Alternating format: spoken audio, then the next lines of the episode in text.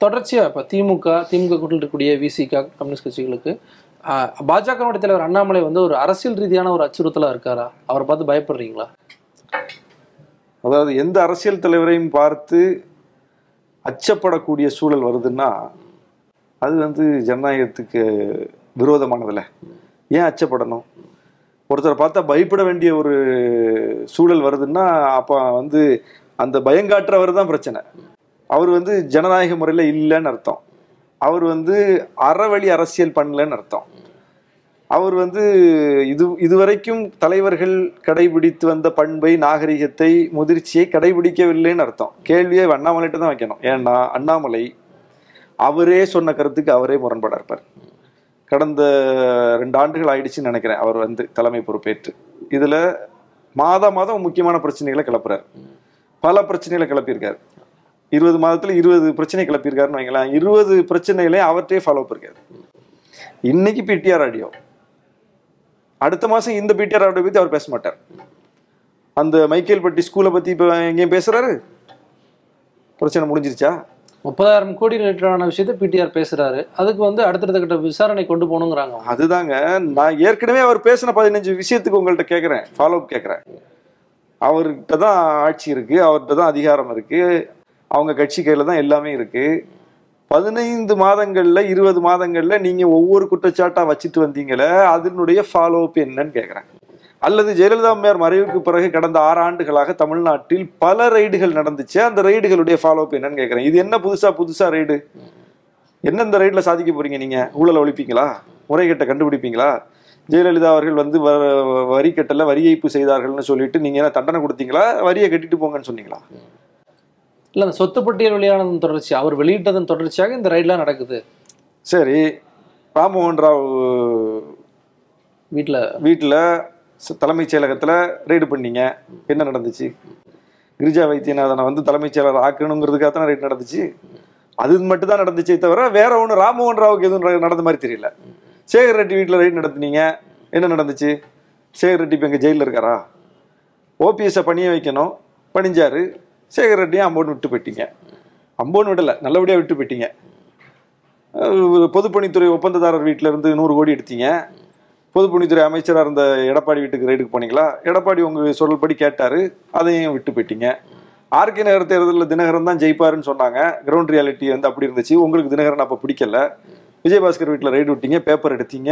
RK நகர் தேர்தலில் booth வாரியா யார் யாருக்கு காசுன்னு பேர்லாம் இருந்துச்சு. அந்த ப அங்க வேலை பார்க்குறவர் அதை எடுத்துட்டு ஓடினாருலாம் பெரிய பெரிய சீன்லாம் கிரியேட் பண்ணீங்க. என்னாச்சு? அப்போ நீங்க அந்தந்த சூழ்நிலையில உங்களுடைய அரசியல் முடிவுகளுக்கு ஏற்ப ஒரு ரைடை விட்டு ரைடை விட்டு பணிய வச்சீங்க. அது மாதிரி இன்னைக்கு திமுகவை பணிய வைக்கலாங்கிறதுக்காக இந்த ரைட்லாம் நடக்குது. இன்னைக்கு திமுக ஆட்சிக்கு வந்ததுக்கு அப்புறம் இந்த சொத்துக்கள் வந்து உயர்ந்திருக்கு அப்படிங்கிற ஒரு கட்டமைப்பு சொல்றாங்க. சரிங்க. சொத்து உயர்ந்திருக்குன்னா இது அதானி விஷயத்துல நம்ம குறிப்பிடுறோம். மோடி ஆட்சிக்கு வந்ததுக்கு அப்புறம் தான் சொத்து உயர்ந்திருக்கு. அவங்க இதை வந்து ஒப்பிட்டு சொல்றாங்க அவங்க. தாராளமா நீங்க ரைடு பண்ணலாமே. தாராளமா நடவடிக்கை எடுக்கலாமே. யாரும் அது அதாவதுங்க சோதனை இடப்படுவதை தவறுன்னு யாரும் சொல்ல முடியாது சொல்லக்கூடாது. ஆனால் அந்த சோதனைகள் இதற்கு முன்னால் நடந்த சோதனைகளுடைய அனுபவத்தை நம்ம சொல்றோம். அது உண்மையிலேயே சொத்தை எல்லாம் கண்டுபிடிச்சுதா? அது உண்மையிலேயே சொத்து குவிச்சவங்களுக்கு தண்டனை கொடுத்துதா? திமுக போட்ட வழக்கில் தான் ஜெயலலிதா அவர்களுக்கு தண்டனை கிடைத்துச்சே தவிர இவங்களுடைய துறைகள் போயெல்லாம் அதை கண்டுபிடிச்செல்லாம் ஒன்றும் இது பண்ணலை. வருமான வரித்துறை வந்து என்ன தண்டனையாக கொடுத்துச்சு? வருமான வரித்துறை கோர்ட்டில் போய் நின்றுச்சா இல்லையே. ஃபைனை கட்டிட்டு போங்க தானே சொல்லிச்சு. அப்போ எல்லாருக்கும் ஃபைனை கட்டிட்டு போக சொல்லிடுவீங்களா? ஜி ஸ்கோரில் வந்து இப்போ நீங்கள் கண்டுபிடிக்கிறீங்க. இப்போ நீங்கள் சொல்கிற மாதிரி இந்த ஆட்சிக்கு வந்த பிறகு இவ்வளோ சொத்து மதிப்பு ஏறிடுச்சு ஜி ஸ்கோரில் ஏறிடுச்சு ஏறிடுச்சுன்னே வாதத்துக்கு வச்சுக்கோ. என்ன பண்ணுவீங்க நீங்கள் தண்டனை கொடுப்பீங்களா? வரியை கட்டிட்டு போங்கன்னு ஃபைனை போடுவீங்க. வரியை கட்டிட்டு போப்பான்னு சொல்லுவீங்க. ஏற்கனவே அப்படி தானே சொல்லியிருக்கீங்க. அதுதான் நீங்கள் ஃபாலோ பண்ண முடியும். திரும்ப இன்னொரு புதுசாக ஒரு நடவடிக்கை நீங்கள் எடுக்க முடியாதுல்ல? அப்ப எல்லாம் கேட்பாங்கல்ல? அப்போ ஏன் இதை ஜெயலலிதா அவர்களுக்கு நீங்கள் செய்யலைன்னு கேட்பாங்கல்ல? அப்போ ஏதோ ஒரு ரூட்ல தெளிவாக வாங்க. இன்னைக்கு வந்து இந்தியாவிலேயே மிக அதிக ஊழல் குற்றச்சாட்டுக்கு உள்ளாகி இருக்கக்கூடிய மிகப்பெரிய எதிர்ப்பு அலை வீசக்கூடிய அளவுக்கு நிலைமை போயிருக்குது கர்நாடகத்தில் பொம்மை மேலே. ஃபார்ட்டி பர்சன்டேஜ் சிஎம்னு கிண்டல் பண்ணுறாங்க எல்லாம். வருமான வரித்துறை மோடிக்கு கட்டுப்பாட்டில் இதில் இல்லை. அரசியல் பழிவாங்களுக்கு பயன்படுத்தப்படலை. அமலாக்கத்துறை அப்படி பயன்படுத்தப்படலை. சிபிஐ அப்படி பயன்படுத்தப்படலைன்னு நீங்கள் தான் சொல்கிறீங்க அப்படி என்றால் தன்னிச்சையாக இயங்கும் அமைப்புகள் என்றால் இந்தியாவிலேயே பெரிய குற்றச்சாட்டை சந்திக்கிற முதலமைச்சர் வீட்டுக்கு போயிருக்கணும்ல? இந்த நிமிடம் வரைக்கும் போயிருக்கு? அண்ணாமலை வந்து கேஷ் டிரான்சாக்ஷன் பண்ணியிருக்காரு பத்து ரூபா கீரை கட்டு வாங்கினா கூட கூகுள் பேல வாங்குங்க நீங்க தான் டிஜிட்டல் எக்கானமியை பத்தி சொல்றீங்க. பண மதிப்பிழப்பு நடவடிக்கைக்கு பிறகு என்ன நடந்திருக்கு இந்தியாவில் பாருங்கன்னு சாதனையாக பேசுறீங்க. கீரை கட்டு விற்கிற அம்மா கூட பாரு கூகுள் பே வச்சிருக்குது. காசு வந்து இ டிரான்சாக்ஷனில் நடக்குதுன்னு பெருமை பேசுறீங்க. உங்க மாநில தலைவரே வந்து உங்களுடைய இ டிரான்சாக்ஷனுக்கு எதிராக மூணு லட்ச ரூபா கொடுத்து கேஷ் கொடுத்து வாங்கி வச்சிருக்காரு. அதுக்கு ஒரு பில்லையும் வேற காட்டுறாரு. இது யாருக்கு அவமானம்? அப்போ முறைகேட்டினுடைய மொத்த மூட்டையா இருக்கீங்களே நீங்க. இதெல்லாம் எந்த இதுக்கெல்லாம் என்ன நியாயம் கற்பிக்க போறீங்க? அதனால பிஜேபி போய் ஊழலை ஒழிக்க போறேன்னு ரெய்டு பண்ணுதுன்னா மக்கள் சிரிக்கிறாங்க. அந்த பிஜேபியினுடைய பிற கட்சிகள் மீது அது சொல்ற ஊழல் குற்றச்சாட்டெல்லாம் யாரும் ஏத்துக்கவே மாட்டாங்க. திமுகனுடைய முகத்திரை வந்து ஒரு கிழிச்சிட்டார். அப்படிங்கறத அவங்களுடைய ஒரு போர்ட்ரேட்டா அண்ணாமலையினுடைய முகத்திரை கிழியுது பிஜேபியுடைய முகத்திரை கிழியுது.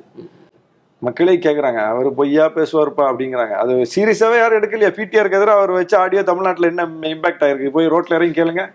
பிடிஆருக்கு மேல நன்மதிப்பு இருக்கு மக்கள்கிட்ட. அவர் இத்தகைய ஆள் இல்ல. அவர் ரொம்ப சரியான ஒரு மனிதன் தான் எல்லாருடைய பார்வையும் இருக்கு. இது வரைக்கும் பிஜேபி மீது தான் வந்து ஆடியோ வீடியோ அரசியல் ரிலேட்டடா வந்து நம்ம பேசிட்டு இருந்தோம். இப்போ திமுக மீது அவங்க திருப்பி இருக்காங்க அவர் பேசியிருக்காரு. இவ்வளவு சொந்த கட்சிக்காரங்களுக்கே ஆடியோ வீடியோ வெளியிடுற கட்சி எதிர்கட்சிக்கு வெளியிடாம இருக்குமா? இதெல்லாம் வராம இருந்தா தான் ஆச்சரியம். அவங்களே ரெடி பண்ணுவாங்க. இன்னைக்கு பிடிஆர் தான் வீடியோ போட்டு தெளிவா விளக்கியிருக்காரு. இது எப்படி எப்படி செய்யப்படுது? இதுக்கு பின்னணி என்னன்னு. ஏற்கனவே அவர் சொல்லிட்டாரு இதெல்லாம் நடக்கும் அப்படின்னு. ஆனால் ஆளுநர் மாளிகையில் போய் அவர் கை வைக்கிறாரு. ஆளுநருக்கு போகிற பில்லில் பணத்தில் கை வைக்கிறாரு. அதுக்கு கணக்கு கேட்குறாரு அதெல்லாம் அவ்வளோ சாதாரண விஷயம் கிடையாது. அதிகாரம் பொருந்திய பிஜேபியின் முகங்களின் மீது தாக்குதல் நடத்துவது அவங்கள வந்து நடவடிக்கைக்கு உட்படுத்துவதுங்கிறதுக்கு அசாத்திய துணிச்சல் வேணும். அப்போ ஆளுநர் எப்படிப்பட்டவர்? அவருக்கு பேக்ரவுண்ட் என்ன? அவர் எந்த இயக்கம் எந்த கட்சி? அவர் அவர் வந்து ஏன் இங்கே வ- கொண்டு வரப்பட்டிருக்கிறாருன்னு இவ்வளோ தெரிஞ்ச பிறகும் பிடிஆர் வந்து கணக்கை காட்டு போகிற போற நிதியில நான் வந்து கை வைப்பேன். நீ ஒவ்வொரு நிதி செலவுக்கும் எனக்கு வந்து விளக்கம் கொடுக்கணுங்கிற அளவுக்கு கொண்டு போய் செக் வைக்கிறாரு. ஜிஎஸ்டி கவுன்சிலில் போய் போடு போடுன்னு போடுறாரு. நம்ம ஒன்றிய நிதியமைச்சரை வந்து கேள்வி கேட்குறாரு. இவர் கேட்கறத பார்த்துட்டு எல்லா மாநில நிதியமைச்சரும் கிளம்புறாங்க. ஆங்கில ஊடகங்கள்ல உட்கார்ந்து வாதம் பண்றாரு. இதுக்கு முன்னாடி அந்த இடம் பெரிய வேக்யூமா இருந்தது. தமிழ்நாட்டை பத்தி எதிர்மறையான சிந்தனத்தை சித்த சித்திரத்தை ஊட்டிக்கிட்டு இருந்தாங்க. இவர் போன பிறகு அங்க அவங்க திக்கு முக்காடுறாங்க. அப்போ மிக முக்கியமான ஒரு ஆளுமையா இருக்காரு. இவங்க வந்து போலி வாக்குறுதிகளை கொடுத்துட்டாங்க. இதெல்லாம் நிறைவேற்ற வாய்ப்பே இல்லை அப்படின்னு எதிர்க்கட்சிகள் சொல்லிட்டு இருந்த நேரத்தில் நிறைவேற்றுவோம்னு சொல்லி எதெல்லாம் சாத்தியம் இல்லைன்னு சொன்னாங்களோ அதெல்லாம் சாத்தியப்படுத்திட்டு இருக்காரு தன்னுடைய சிறந்த நிதி நிர்வாகத்தின் மூலம். அப்ப இதெல்லாம் கண்ணை உறுத்தும்ல? அதனால அவர் மேல போய் எதுவும் சொல்ல முடியாது. அது ஊர்வலத்துல யாரும் நம்ப மாட்டாங்க. அவங்க வழி வழியா மிகப்பெரிய செ- செல்வாக்கு மிக்க செல்வம் மிக்க ஒரு குடும்பம். அவர் வந்து அவர்கிட்ட லஞ்சம் வாங்கினாரு இவர்கிட்ட காசு வாங்கினாருலாம் சொன்னா மக்கள் வந்து புறங்கையால தள்ளிடுவாங்க. அதனால என்ன பண்றாங்க? அவரு இவங்கள பத்தி சொன்னாங்க. அவர் குறிப்பிட்ட அந்த முப்பதாயிரம் கோடி ரிலேட்டடான விஷயத்துல சிபிஐ விசாரணைக்கு எடுத்துட்டு போகணும்னு சொல்லி எடப்பாடி பேசுறாரு. நான் என்ன சொல்றேன்? இதற்கு முன்னால் சிபிஐ எடுத்துட்டு போன கேஸ் எல்லாம் சொல்லுங்க சார் இதுக்கு முன்னால் வருமான வரித்துறை நடத்திய ரெய்டினுடைய டெவலப்மெண்ட்டை சொல்லுங்க. நீங்க ஒரு விஷயத்த அந்த சிபிஐயோ வருமான வரித்துறையோ கையில எடுக்குதுன்னா அதுக்கு முன்னால் எடுக்கப்பட்ட கேஸ்களுடைய டெவலப்மெண்ட் என்னன்னு ஒரு கேள்வி இருக்குல்ல. அது ஏதாவது ஒன்று அவங்க செஞ்சு காட்டியிருக்கணும்ல. ஒரு முறைகேட்டை வந்து கண்டுபிடிச்சு அதுக்கு தண்டனை வாங்கி கொடுத்துருக்கணும்ல. மோடி ஆட்சி நடந்து இந்த ஒன்பது ஆண்டுகளில் அப்படி வருமான வரித்துறை சிபிஐ இவங்கெல்லாம் விசாரிச்சு தண்டனை கொடுத்தார்கள். கூண்டில் ஏற்றினார்கள்னு ஒன்று காட்டுங்கன்னு சொல்கிறேன் அப்படின்னா எடப்பாடி தான் முதலாளாக உள்ளே இருக்கணும். ஏன் வெளியே இருக்காரு எடப்பாடி? விஜயபாஸ்கர் வெளியே இருக்காரு நத்த விஸ்வநாதன் வெளியே இருக்காரு எல்லாம் வழக்கெல்லாம் கைவிடு கைவிடப்பட்டுருச்சு. இன்னும் சொல்ல போனா நத்த விஸ்வநாதன் வழக்கலாம். சேகர் ரெட்டி வழக்கு கைவிடப்பட்டுருச்சு. ஏங்க புது ரெண்டாயிரம் ரூபா நோட்டு ஒரு ரெண்டாயிரம் ரூபாய்க்காக ஊர்வலகம்லாம் காத்து கிடக்கும் போது வா- வங்கி வாசல்ல வந்து அவதிப்பட்டு இருக்கும்போது கட்டுக்கட்டா ரெண்டாயிரம் ரூபா நோட்டை பிடிக்கிறீங்க. ஆனா அவருக்கு நற்சாண்டு கொடுத்து விடுவிக்கிறீங்க. இது எப்படி நடக்குது? இது எப்படி சாத்தியம்? அப்போ எந்த கேஸ்லயும் எந்த ரைடுலையும் யாரும் தண்டிக்கப்படலை.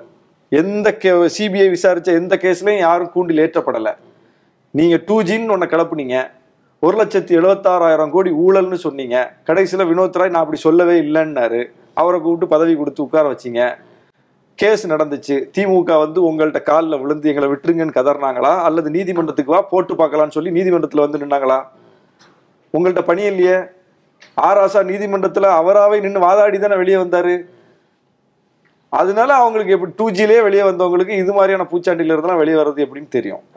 குறிப்பா விடுதலை சிறுத்தைகள் வந்து ரொம்ப ஸ்ட்ராங்கா இருக்கக்கூடிய ஏரியால இருந்து நிறைய பேர் கட்சியில பிஜேபியில வந்து சேர்றாங்க அப்படிங்கிற விஷயத்த அண்ணாமலை தொடர்ச்சியா பேசுறாரு. அந்த விஷயத்தை எப்படி பாக்குறீங்க? பிஜேபியில் சேர்ந்து ஒடுக்கப்பட்ட மக்கள் விடுதலை வாங்கிடுவாங்களா டிசிகேல ஏன் சேர்றாங்கன்னா அதுக்கு ஒரு காரணம் உண்டு. இந்த மக்கள் பிரச்சனைகளை இந்த கட்சி பேசும்.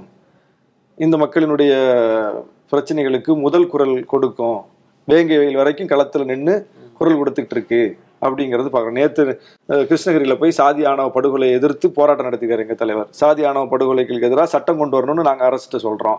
இந்த அரசு அமைந்த இருபது மாதங்கள்ல பட்டியலின மக்கள் சார்ந்து காலங்காலமாக கையில் இருந்த கோரிக்கைகள் ஒவ்வொன்றையா கொடுத்து கொடுத்து நிறைவேற்றிட்டு வர்றோம். இதுல எதை பிஜேபி ஆதரிச்சது? இதுல எதுல பிஜேபி கூட வந்து நின்னுது? இதுல எதை வந்து விசிகே பேசலைன்னா பிஜேபி பேசிடும் அல்லது விசிகே விட பெருங்குரல் எடுத்து அதிகமா பேசிடும் ஒன்ன காட்டுங்க. பிஜே விசிகேல பிஜேபிக்கு இல்லை. எந்த கட்சிக்கு வேணாலும் யார் வேணாலும் போல அது அவங்கவுங்க உரிமை. ஆனால் போகிறதுக்கான தேவை காரணம் என்ன? அதனால யாரும் போக மாட்டாங்க. சும்மா பதவி கிடைக்காதவங்க அதிருப்தியில் இருக்கவங்க எல்லா கட்சியிலையும் ஒரு நாலு பேர் இருப்பாங்க. பிஜேபி இப்போ ஆட்சியில் இருக்குது போனால் ஏதாவது லோன் கொடுக்கும். அது கிடைக்கும் இது கிடைக்கும்னு இவங்களும் ஆசை காட்டுவாங்க. அது மாதிரி யாராவது எங்கேயாவது ஒன்று ரெண்டு பேர் போயிருக்கலாம். அப்படி போனவங்களை வச்சுட்டு ஒட்டுமொத்த விசிகேன்னு சொல்லுவது என்பது அபத்தமானது. இப்போ அதாவது நீங்கள் வந்து இஸ்லாமியர்களுக்கு எதிரான கட்சி பிஜேபி அப்படின்னு சொல்லி தமிழகத்தில் இருக்கக்கூடிய கட்சிகள் எதிர்க்கட்சிகள் பேசுகிறீங்க ஆனால் தொடர்ச்சியாக சிறுபான்மையினருக்கான கட்சி நேரடியாக அவங்கள வந்து நாங்கள் அவுட்ரீச் பண்ணுறோம் அவங்களுக்கான முக்கியத்துவம் கொடுக்குறோம் அப்படின்னு சொல்லி தொடர்ச்சியான வேலைகளை பிஜேபி பண்ணிட்டு இருக்காங்க. பிரதமர் மோடி அவர்கள் கிறிஸ்துவ மக்களை போய் கேரளாவில் போய் பார்க்குறாரு இந்த மாதிரி விஷயங்கள்லாம் அவங்களும் ஒரு சில விஷயங்களை மாற்ற மாற்றத்தை நோக்கி நகர்ந்துட்டு போகிறாங்க அதை எப்படி பார்க்குறீங்க அரசியலமைப்பு சட்டத்தால் ஏற்கப்பட்டு சட்டப்படி வழங்கப்பட்டிருக்கிற முஸ்லிம்களுக்கான இடஒதுக்கீட்டை வந்து காலி பண்ணியிருக்குது பிஜேபி அது வந்து முஸ்லிம்களுக்கான கட்சியா? கர்நாடகாவில் குறிப்பிட்டு கர்நாடகால. இன்னைக்கு கர்நாடகால பாஜகவினுடைய முக்கிய தலைவர் ஈஸ்வரப்பா என்ன பேசியிருக்காரு? ஒரு ஓட்டு கூட நமக்கு தேவை கிடையாது. முஸ்லீம் ஓட்டு. அதனால நீங்க வந்து இந்த ம- டெவலப்மெண்ட் இதெல்லாம் பேச வேண்டிய அவசியம் கிடையாது. தெளிவா சாதி வெறிய மத வெறிய ஊட்டியே நம்ம வந்து தேர்தலில் சந்திப்போம்னு ஒப்புதல் வாக்குமூலம் கொடுக்குறாரு. ஒரு எம்எல்ஏ கொடுத்துருக்கீங்களா? ஒரு எம்பி கொடுத்துருக்கீங்களா? ஒரு மினிஸ்டர் கொடுத்துருக்கீங்களா? உங்களை ஏத்துக்கிறவங்க நீங்க சொல்ற மாதிரியே இருக்காங்கல்ல. ஏற்காதவங்களுக்கு கொடுக்க வேண்டிய தேவையில்லை. எதிர்க்கிறவங்களுக்கு கொடுக்க வேண்டிய கொடுக்கணும்னு நம்ம சொல்லல. உங்களை ஏத்துக்கிட்டவங்க நீங்க இப்படிலாம் கொடுமை செய்றீங்கன்னு தெரிஞ்சுமே ஏதோ ஒரு பதவி கிடைக்காதா? அது கிடைக்காதான்னு போய் பிஜேபி நானும் தான் பிஜேபின்னு தொப்பியை போட்டுட்டு நிற்கிறவங்களுக்காக கூட நீங்க பேச மாட்டீங்களா? அவங்களுக்கே நீங்க பதவி கொடுக்கலையே. அப்படி யாருக்காவது கொடுத்துருக்கீங்களா? அப்போ முஸ்லீம்களை முழுக்க அதிகாரம் நீக்கம் செய்யக்கூடிய அதிகாரத்திலிருந்து அவங்களை அப்புறப்படுத்தக்கூடிய ஒரு குறைந்தபட்ச வாய்ப்புகள் கூட அவங்களுக்கு போயிடக்கூடாது அப்படின்னு நினைக்கக்கூடிய கட்சியாக பிஜேபி இருக்கு. ஒரு எம்பி பதவி கூட கொடுத்துடக்கூடாது. ஒரு எம்எல்ஏ பதவி கூட கொடுத்துடக்கூடாது. மினிஸ்ட்ரியில் அவங்களுக்கு இடம் கொடுத்துடக்கூடாது சரி அவனுக்காவது சட்ட வாய்ப்பு இருக்குது. கல்வி வேலை வாய்ப்பில் இடஒதுக்கீடு இருந்து அவனாவது படிச்சுட்டு போகிறான் அதையும் கொடுக்கக்கூடாது. சரி என்னதான் செய்யறது அந்த மக்களை? இந்த கேள்வி இருக்குல்ல? எதையும் கொடுக்கக்கூடாது. அந்த மக்கள் படிக்க வேண்டிய தேவை இருக்குது அந்த மக்கள் வேலை வாய்ப்பு பெற வேண்டிய அவசியம் இருக்குது அந்த மக்கள் எம்பியாவும் எம்எல்ஏவும் வந்து அந்த மக்களுடைய பிரதிநிதி ஒரு நாலு பேராவது இந்த அவையில் இடம்பெற வேண்டிய தேவை இருக்குது பிஜேபி இதை எதையுமே செய்ய மறுக்குது செய்ய மாட்டேன்னு சொல்லுது. எப்படி அதை கொண்டு வர்றது அந்த மக்களை? முழுக்க அடைச்சி எங்கேயாவது வெளியே தள்ளிடுவோமா? ஏதோ ஒரு நியாயம் வேணும்ல. அப்ப பிஜேபி செய்வது அப்பட்டமான பாசிச நடவடிக்கையா இருக்குல்ல? அப்புறம் அந்த கட்சியில முஸ்லீம் வர்றான்னா எப்படி வருவான்? அது அது அது அதுக்கு பிஜேபியே முரணா இருக்கு. இல்ல இப்ப இங்க கேரளால பாத்தீங்கன்னா பிஷப்புகளை போய் நேரடியா சந்திக்கிறாங்க.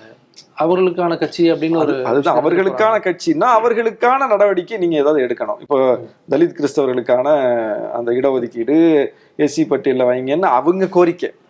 அதை இந்த அரசு நிறைவேற்றுது. பிஜேபி எதிர்க்குது. அப்புறம் எப்படி நீங்க கிறிஸ்தவர்களுக்கான கட்சியா இருக்க முடியும்? எல்லா கட்சியும் நிலுவையில் இருக்கு அப்படிங்கிறாங்க அந்த வழக்கு. எல்லா கட்சியும் ஆதரிக்குது இல்ல நிலுவையில் இருக்கிற விஷயத்த செய்யக்கூடாதுன்னா வந்து இடபிள்யூசி எப்படி செஞ்சீங்க? அதுக்கு வந்து முழுக்க கதவு திறந்து விடப்பட்டிருக்கா? அதுக்கு எதிராக வழக்கு இல்லையா? அது சட்ட ரீதியா பிரச்சனை இல்லையா? அரசியலமைப்பு சட்டத்தில் அப்படி சொல்லப்பட்டிருக்கா? சமூக ரீதியான இடஒதுக்கீடு தான் சொல்லப்பட்டிருக்கே தவிர பொருளாதார ரீதியான இடஒதுக்கீடு சொல்லப்படலை. அப்புறம் எப்படி கொடுத்தீங்க?